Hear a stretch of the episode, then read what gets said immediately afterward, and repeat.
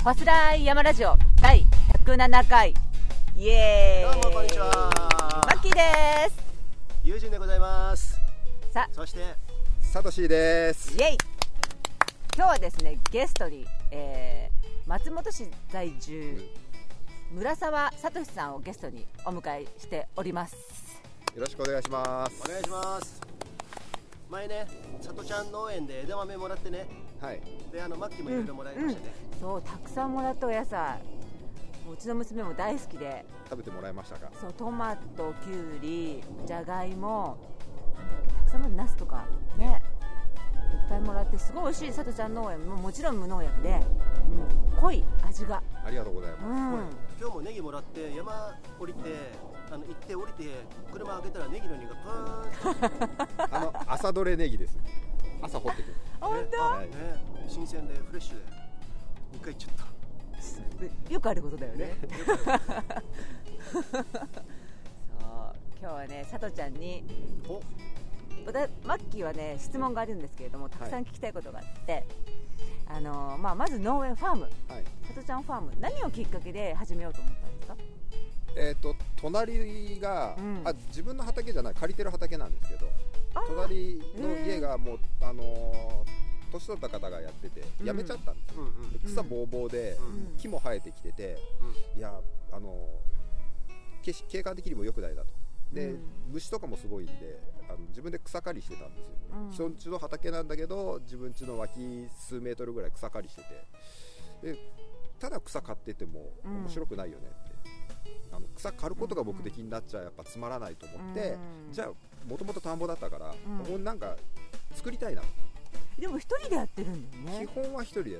るそれがですね皆さんかなり広いんですよだから家庭菜園の枠を超えているどどのぐらい 広いのどのぐらいよ広くいのさ小学校の25メートルプールとかあるじゃん、うんうんうんうんああいうのに例えるんだけどあのぐらい25メートルプールぐらいはありますねあるね結構じゃあ草刈り大変だね草刈りは大変ですね、すごい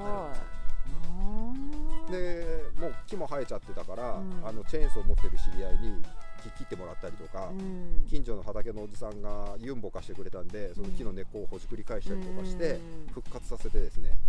で今畑やってますすごいな今な何種類ぐらい作る何種類だよねピーマンキュウリナストマトからまあじゃが定番のじゃがいもとか、う枝豆もあったね枝豆あったねでズッキーニあって、うズッキーもいっちゃうであれネギはいったっけあネギネギねねネギそうそうそう玉ねぎからあとさつまいもがこの間取れたのうがん美味しかったいいでじゃん落花生うん、うん、落花生いいね落花生ん落花生ってさ、私新鮮なやつってそのままそのままね殻付きのまま塩茹でして殻ごと食べるってい殻ごと食べるのうのえ殻ごとそう塩ゆゆで落花生ってあるけどあれうん殻ごといけるんだ、なんかねなんていうの赤ちゃんの落花生顔つきのやつってふにゃふにゃなんだってこのちっちゃいの普通の落花生少し小さいんだけどであの網網の模様が少し薄いやつうはんねそのままいけるって言ってあねじゃあ食べたんだけど美この間味しかった昨日一昨日抜いたばっかなんであ本当よしやってみよういやいやそうそうそ落花生も大人になったやつもさ含めてあの煮るとすげえうまいじゃんねうなんでだろうねすごい美味しいうん見ると前ねあの声優で中国産のやついっぱいあったから買ったんだけど 全然ちょっと違ったね、うーんあ生のやつで売ってそたうのそうそうへーそれ茹でて食ったんだけどやっぱちょっと違ったな、うん、日本の落花生やっぱうめえなと思って、はいそうなんだ育てるの簡単いやまあ、うん、草取りが面倒くさいかなってぐらやいっぱそうなんだよね言うもんね知り合いの農家の人も草取りが大変うんだからさ草を取らなくていい農法もあるんで俺がやってたのそうなんだけど自然農ってやつで、うん草がマルチになるの自然のマルチね、なんかそれ聞いたことあうるん、だから日陰とかあの、うんなんだろうなえっと直射日光とかそういうとこからも守ってくれるし、うんうんうんうんあの湿度を土の湿度を保ってくれたりとかさそういうことやるからへー俺3年やってたからちょっとは分かりまあすそうだうん、ユースさんもそう畑もうだっあでても草全くほったらかしではないえっとね多少買って草に最初さあの最初さ 最初目がさ両目が負けそうになるときは草を買ってやって火を与えらせるけど大体それに勝つようになったらマキはごめんなさいどうぞどうぞね、それで草にもう負けねえよっていうぐらいになって伸びてきたらもうほっといてもらほっとういても大丈ただし輪郭は気をつけるよへえ他の畑へのねそこがめんどくさいじゃん、夫はいうんあなるほどねうん、あの侵略しないようにってことでしょ自分の畑このこら辺とかねここらここら辺はちょっと気をつける感じ襟足とかねところでいいよね俺もまたやりたいもん畑やりましょうよねねもしねそうそうそうだからうちの娘もあの農業体験させてもらいに、ね農業体験だから自分が食べるものをうん自分がこう生み出すところからっていうかうん育てるところから始めるっていうのはやっぱあの愛着湧くしね食育っていう食育っていうねねよく言いますけどそうだったんだやっぱ食べたのが味が全然違うんでスーパーで買う野菜とうんでもほとんど買わないでしょほとんど買わなかったですねこの夏は、ねまあ、うちの嫁さんも大変だと思うんですけどねピーマンとか取れ出すともうスーパーの袋いっぱいぐらいのピーマンが1日で取れたりす るんできゅうり20本とかえ言うよねどうやって料理理するのみたいなそうそうピそうーマン料理だねね、そう毎日ピーマンが必ず何かに入ってるんで、そうだでさ夏はあの種類多いけど冬は何作ってんの大根とか白菜今大根が、うん育一っ気にて減るでしょ一気に減るんで、うんまあ冬は、うんあのー買ったりしますけどああそっかそっかそこら辺だよね冬さ他に何か作るのあ冬はそんなに作らないんのうんうんですねだから玉ねぎが年越すんで玉ねぎあーこの間植えそて、っかなんで年越すってどういうことうんあのー玉ねぎは秋植えて、うんで冬を越して春収穫ができるなるほどねへえじゃあだからあの春のさ玉ねぎ新玉ねぎそうそう新玉ねぎ美玉味ねしぎいよね収穫祭とかあやりってがとうございまますすけど予約予約されちゃったチョスチ ョスですうちの子もだから玉ねぎきょだから去年植えてこの春取れた玉ねぎがすごい美味しかったんで、あのー今年また玉ねぎ植えるぞって言ったら積極的に手伝ってくれましたねさ子供さ野菜がそれだけ美味しいと食べてくれるよね野菜ってさそもそもうまいもんねうんねそうでもね人参作ったらうんううんんちょっと味が濃すぎてうんさすがに嫌だって言われた 濃すぎて嫌だっていうのいやだからそへのー昔ながらの人参とか人参臭さがものすごい強くってああそっかそっかなるほどあの独特のカロ独特のカロチンのねそうそうそうそうあさあの最初のうちはあいいねって言ってたんだけど、うんそれが続いてくるとちょっと普通の人参も食べたいなって言われてて普ちょっと全然違うんだ俺とかマッキーみたいなもんじゃないか最初はまあ悪がいい強い面って白こいとそう私のこと悪って言われてる悪悪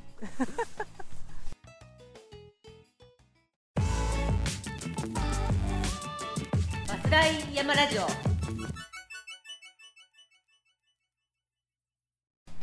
ずっとね、うんあとごめんなさい、うちの話題が変わってうん、さとちゃんは、あ、さとちゃんだって、いいですよ さとさん、さとちゃんって言ってるんですけど、さとちゃんは、あの骨髄バンク、はこれ話していいのかな、なんかあののドナドーナー登録動画登録うんをしてまししてていて、この間なんか血を抜かれ抜かれたってそういうなんなんどどうして抜かれるのそんなあのの骨髄を抜くのにどれぐらいの量を抜くかってう話んなんですけど、その骨髄移植するのに必要な量っていうのがあって、で大人だとやっぱ1リットル超えてくる相手が大人だと必要となる骨髄の量が、 1リットルそう1.2リットル、まあ、1200cc ぐらいとかなるべく多く抜き取りたいという話そんな取るんだそうへで、ーまあ、血液みたいなもんだから、うん体から1.2リットル血抜くと抜きすぎそうなだるねとで、まあ、普通の献血でも多くて400んミリリットルとかなんで、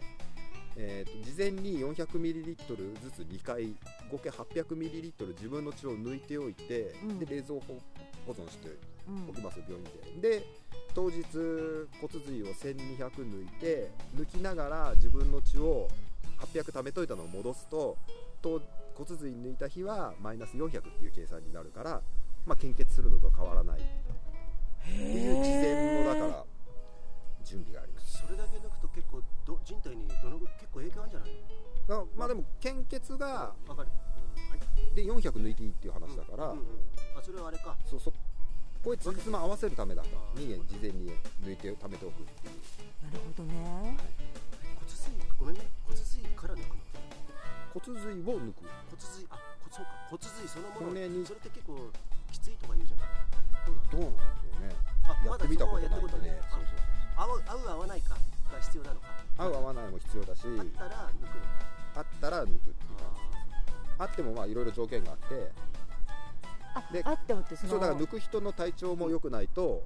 うん抜けな移植いし、した先がそうそうまたで抜く人にリスクを与えるわけにもいけないしとかうだからあの型は適合したけど、うん相手のちょっと体調的にそっか生活習慣病を持ってますとか、うん持病を持ってますとかだとできないとなかるほあそうなのじゃあ俺尿酸値高いからあれか多な分ダメかもしれないダメですかあれってあそうなんだそういろいろあって最大10人ぐらいその患者さんに対してドナー候補を挙げてその中から健康診断とかしながら、まあ、健康診断だけど検検査とかしながら、うんよりいい人になってもらうっていうよだってあのそのやっぱううどうーん血液のがん白血病とかになってる人はもう型が合う人をすごい待ち望んでるわけだよね、うなすみたいですねだよねだからより多くの人が登録しておいた方がいいよねそうですねまあだから確率論なんで、うんそうなのよねより多くの人がやっぱそうだよねあれで肉親が一番合うんだっけそれは違うの肉親が一番合うんですよだからそうなのえっとなんだ親から、うん母親と父親から、まあえっとまあ、血液型と一緒で片方ずつもらってきて、でそれが合わさったのが、えーうん子供なんで、うんまあそのなんだえっ、とお母親が D 持ってる父親が D 持ってるのの組み合わせなんで最大うん4パターンがあるから、うん兄弟が多い方が型が合いやすいっていへえうのはだから全然血縁関係がない人の中で探すっていうと、うんもう本当にものすごい偶然みたそいうだよねそうかそのために登録をしとい登録てをしてあいざ村沢さん候補に上がりまなしあたありっましたってていう時に病院に行くんでだ行く、そまうあ、病院に行って検査をして、検査をまして、あ、あの骨髄バンクから連絡があるんで、うーん指定の病院行ってくださいっていう感じでねま、あ、来てくださいってえー1200億取ると思わなかったびっくりしちゃっそうたなのよねそっかじゃ女性は厳しいよね1200も取られたら体ちっちゃい人そうとかそねうだから相手が子供で体相手がちっちゃ体がちっちゃければ、うん必要となる量もそんなじゃないから女性が選ばれたりとあか、なるほ小ど柄ねな人が選ばれたりってこともあるだろうし、ああの今回は、まあ、多分そういう面もあったと思うんですよねうん相手が大人の人で量が必要だったーうんで、んうんうんうん多分体格のいい人とかうん男性がとかっていうのはあったと思うだから体重はあの減らない体重減っだから検査最初に話があってからやっぱ2ヶ月とか3ヶ月とか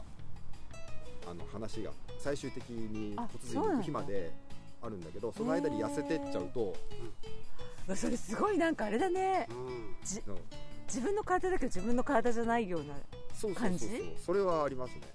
すごい慎重に管理しないとっそうてことだ気よがね近づいてくるとなおのことそうでおーそうだねでこれ相手の話もすると相手は他人の骨髄を入れるんで、うん自分の、あのーなんだ骨髄っうんていうか血を作るところをうん能力っていうのをどんどんあの薬とか使って落とし削ぎ落としていくんですで自分の能力を一回ゼロにしてそしてあのドナーさんの骨髄を入れることで新しく血を作る細胞っていうのをその体の中に定着させていくちょっと別の人になるような感覚そうだよね血液型は変わるっていうそうだよね白血病の方と血液型っていうのは全然別でへだから白血病の方はあ一緒なんだけど血液型はお互い違うっていうのは十分かんそうだよね可能性があることそっでかそっかじゃあ血液型変わるじゃんその場合変わるそうえじゃあ何さとちゃんがもう一人できるそうみたいな感じになっちゃうのかなえー、すごいねマッキーがものすごいおとなしい子になっちゃったりとかね 今が相当やばい大人みたいじゃん 俺がものすごい保守的になるみたいなねいやわかる性格も変わるかもしれな変いわよるわねねそれね変わるのかな絶対変わるよだってうん暗示もあるじゃんちょっとやっぱりそういうのさあそう知らなかったへえそうするとだから相手が今もうその時期的な話で言うと、うんうんこうもうそういう状態になっていくタイミングっていうのがあるから、うんそのそそうそれ合なりわ始せなめるきゃいけとない「やめた」とか言って言っちゃうといやそれは大変なことになっちゃうそよねうだからまあ当然最終同意面接面接面接面談っていうのもあって、うんお医者さんから説明を受けてリスクとかもこれぐらいありますよとかっていう説明を受けた上で同意して同意したらもう基本的にはあの引き返せませんよじゃないうんうんまあそうだよその予定のしてる手術の日にちゃんとできるようにお願いしますねそう登録しようと思ったきっかけって登録しようと思ったきっかけはうんまあもともと献血とかそういうああの言ってやたっんてだたんで、うんうんうんまあ、その延長でっていうのあが延長でみたいな感じはあるのそと、まあ、ちょっと深い話をすると、うんうんまあ、身近でちょっと、あのー結構若くしてあのちょっとなんか死んじゃった人がいてうんあそうなのねで、まあ、そういう人も病気でがんでうんうんうん亡くなったんだけど、うんまあ、そういう人見ててやっぱ生きたいけど生きれなかった人とかっていうのが身近にいたんで、まあ、自分がそういう、ね、骨髄ドナーとかいう形で誰かやっぱそういう思いを同じようにしてる人を助けることができるんだったら、まあ、それって誰でもできることじゃそうだねねそうだよお金持ちだからお金出せばできるかって言ったらそうそうそうそうじゃないできないよねって思ったらまあ確かにそまあ本当文字通りバンクだね,、ううんうんねそれがいっぱいあれば確率本当ローン上がってね確率確率が上がってばうんでもそれはやるには俺みたいな不健康な人はみたいな不健康ってパスあのどうだろうねとかいうのはあるんでしょそういうのもまああるあるみたいな。そうだよね私やりたいって言ってもちょっと検査してあ適合そしうそうないとですってか言、まわあ、れる貧血気味だとか言うとやっぱ抜いちゃうからあそうなんだ私だってダメだもん献血ダメだって言われるあ本当うんうんそんなにあの血の気が多いの白に毛が マジっすか すごい意外そうな顔したよね今じゃあ尿酸値高いとかも引っかかるかもねあとね全部いいんだよ俺、うん、さらっと今健康だよアピールでも尿酸値が高くはちょっといあの医者じゃないんではっきり言えないけど、例えば薬で抑えられるとかだったら、ん うんでその薬が骨髄その移植に影響がないっていうんだったらうんその可能性はある、うんあなるほどねうんそうだよなるほどねえー、ちょっとぜひ皆さんいい話聞きました骨髄バンクに登録をもうこれはぜひね私も行きます、もう諦めずにちょっと行ってみようね断られるかもしれないけど、はいうん皆さんねこういうサトシみたいなねこういう方が増えるといいですね本当ううん本ん、当思ったと言って自分はちょっと今ちょっと今引きずりになるけどそんなことないですよ俺もまあでもほら献血とかまずは登録してからね、うんそうだよね実際に自分がドナーになるかどうかっていうのはうんそうだねそうあの臓器提供カードは持ってるんだけどドナーはやってなかったまだ骨髄の臓器提供カード持ってんだ、うん私を使ってそうここパーツで、目はやだとか、うん心臓はいいですよとか、そういうふうにうんなんかチェックできるのがあってそれは持ってるそうなんだね、うんうんそう脳死した時とかねあうーんあそうですかこのさとちゃんはですねあとはねインストラえスキーの腕はインストラクター級に上手なんですねじゃないでです、あれそこはそこはカットしててくださいそうなんだよいいんだよあの一級一級受かったら強いじゃん今年まあ1級は受かりましたけど、1級からまたインストラクターっていうのは3名その上なんでああそっかそうそうそうなんだそう1級イコールインストラクターであれ検定員とかはどこなのその一級のねもっと上ですよあそうなんだラーンドビアの山ちゃんなんかも検定員とかやるんだようーん指導員の資格を取ってさらにまあ検定教えるのとまた人を見るのっていうのが違うのでうん検定員は検定員で別ですそうなんだえー、そうマッキー今年の冬からちょっと滑り物を始めようとまた思ってるんであのこのさとちゃんにですねいろいろちょっとあのーゲレンデはここがいいよスキーのシーズン券買った方がいいよっていうねそうそう情報をいろいろ教えてもらいましてはいでなんなら教えてくださいスキーっていう好きな履き方ぐらいは教えられますけど滑り方が教えられるかたどだうかビンディングがちょっと違うかもしれな いね あなるほどねそうちょっと楽しみですね早く雪を降ってくれないですかねなんかなんかキャンプスまたなくなっちゃったね、あ本当昨日の朝はでも結構麓まで白くなったあんです本よ当ね今年でもなんか結構積もるなんてみんな言ってるけどねね言ってますねうん今日は寒いですね今日ねすごい寒い今朝寒かっうん、うんあそう私たち今日今日今ここどこにいるってことを言ってなかった一気ね今日はどこでしょうここは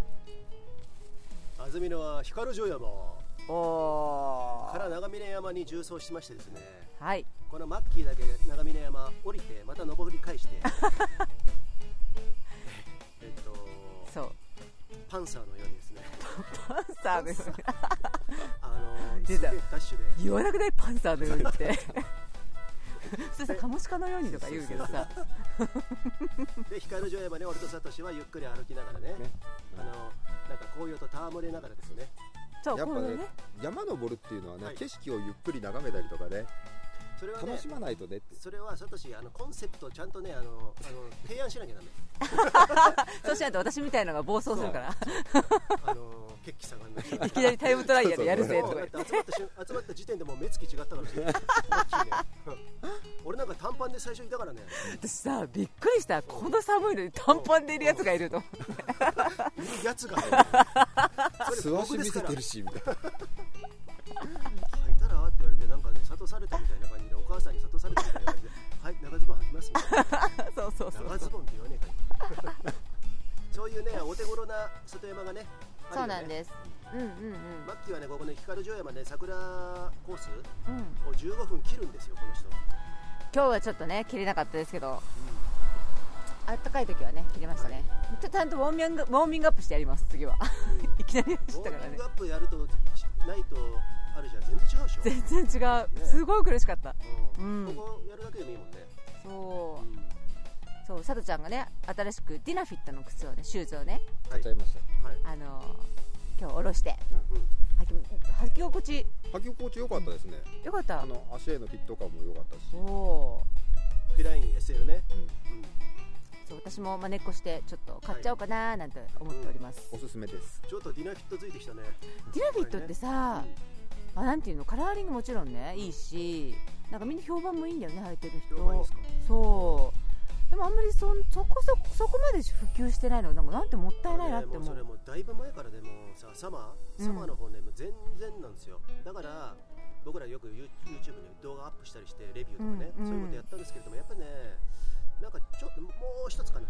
あそうなんだ、ね、だからなかなか買うところ難しいでしょそううん私ねすごいうんユージンさんと知り合う前から欲しくてうん、いろいろ探してもねなんか楽天とかで4万とか5万とかで出しててそれあんまり買わない方がいいですよ 皆さんなんじゃこりゃ、んこんなに高いんだディナフィットって思って、ユージンさんに聞いたらとんでもないってうん、うん、 1万9800円ぐらいだよっていう話で、そうだね売ってないんですよね、だから山梨のトレイルランテストセンターとかさ、うん、うんうんあと石井スポーツ今やってるのかやってないのかなもうねちょっとわかんない石井スポーツやってなかったやってなかったてないうんうんだからなかなかそこは難しいんであの問い合わせてみてくださいユージンさん に僕に問い合わせるのやめてく ださい。ディナフィットにねなんかねでうんどっかショップ、ディナフィットのパンフレットってあのウェブ検索するとありますんで、うんそこであの扱ってるところ、一応一覧になってあるんでね、うんそういうところにちょっと片っ端から電話かけてみるとか、ねそういうことだよね。そううんそうそうなんで俺がそこまで言わなきゃいけないの。 そうだから好きねうんまあでも上から下までね今だってできないそうだね。サロモン。それはあの昨日この間トレマンさんで買ったサロモンのパンツ、信州トレマンショップでね、買っねてきましたけどなかなか具合いいですよ。良さそうだって見ててうん。いいなって思ったうん、はいあったかそうまあそういうことでさっちゃんにはスキーこれからお世話になります楽しみましょうよろしくお願いします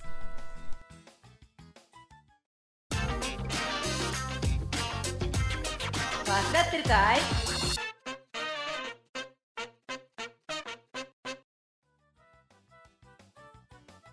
さあ、はい始まりましたイエイちょっと移動しちゃって移動しちゃってね、うんい思わず移動しち ゃって、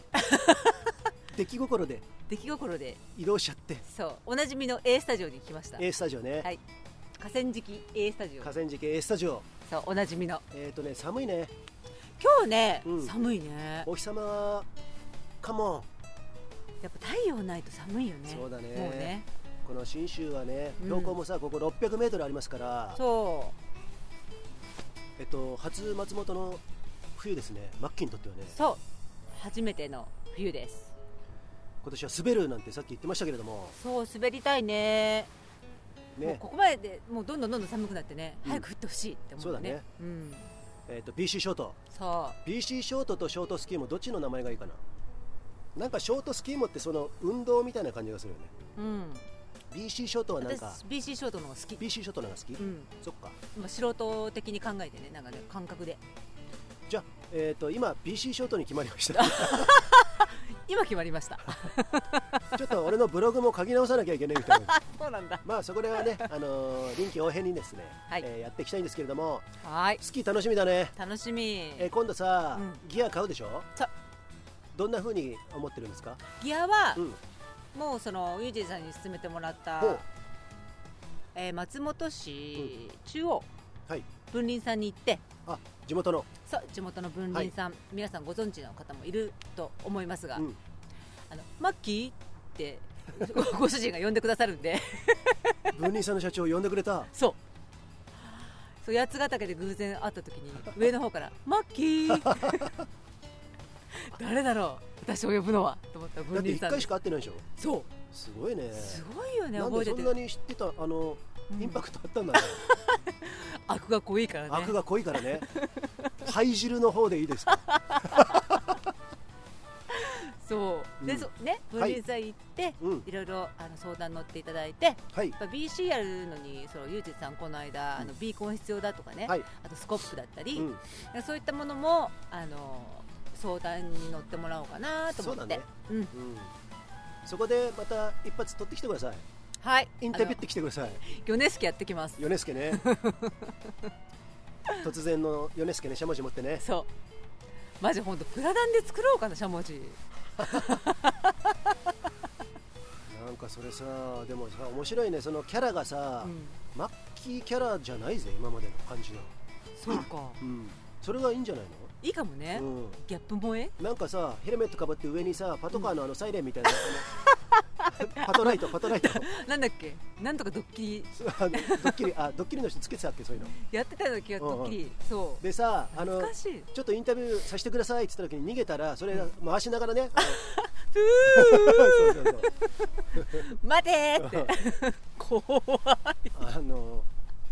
ポリ子スね供ポリス子供に叩かれそうだよね そうだね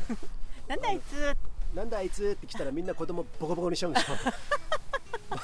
キーはねこの人ね本当ねちょっとねスイッチ入るとちょっとやばそうなんでねそこら辺はなるべく私も怒らせないようにですねそう私ね、男には厳しくて、はい女性や子供には優しいって有名なんであそうなのねそうなんですだから男男にあの喧嘩売ってんじゃねえのかっつってボコボコにされたことあるでしょそうなんですよ私なんかさっき聞いたら顎に膝膝蹴り食らったとか膝切りを食らって顎があのパカッてこう割れたのは学生の時ですねあのしかも女の子にされたんだよ私あそうなのそうなんで、あのね不良だったからねおう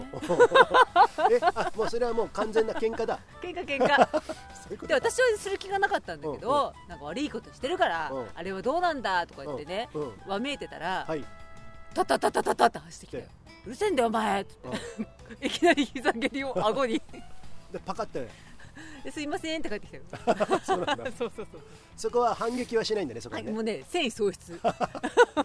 顎とこの鼻とこの眉間てとかね言うじゃない、うんそういうふうに、うんでも本当そそうだよう、ね、うん、アッパーカットなんかそうだからさ、そうだよね、うんすみませんそんなことを、はいバカバおバカなことを話してえてー、とまた今日も一つカミングアウトしてしまいましたけれども